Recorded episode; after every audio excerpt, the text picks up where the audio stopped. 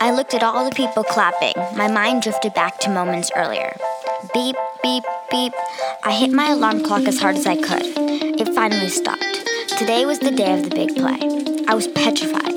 I didn't think I could step foot onto that stage. My mom dragged me out of bed, and I slowly meandered down the hallway and ate my breakfast. When I finished all my morning things do, I slipped on my costume and slowly walked to the car. My mom was eager to see me in the play, but I was terrified. Sweat dripped down my cheeks. I could sweat a hundred buckets. My hands were clammy and all gross.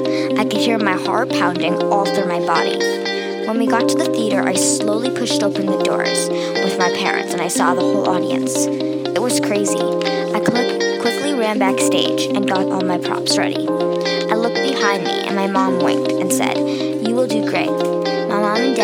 enough confidence to start. When it was time for my part, I closed my eyes. I walked onto stage and I acted my scene out. I was so proud of myself and my parents were proud too. Everyone was clapping. That brought me back to the present. My mom came my mom came and said, "You did the performance with flying colors."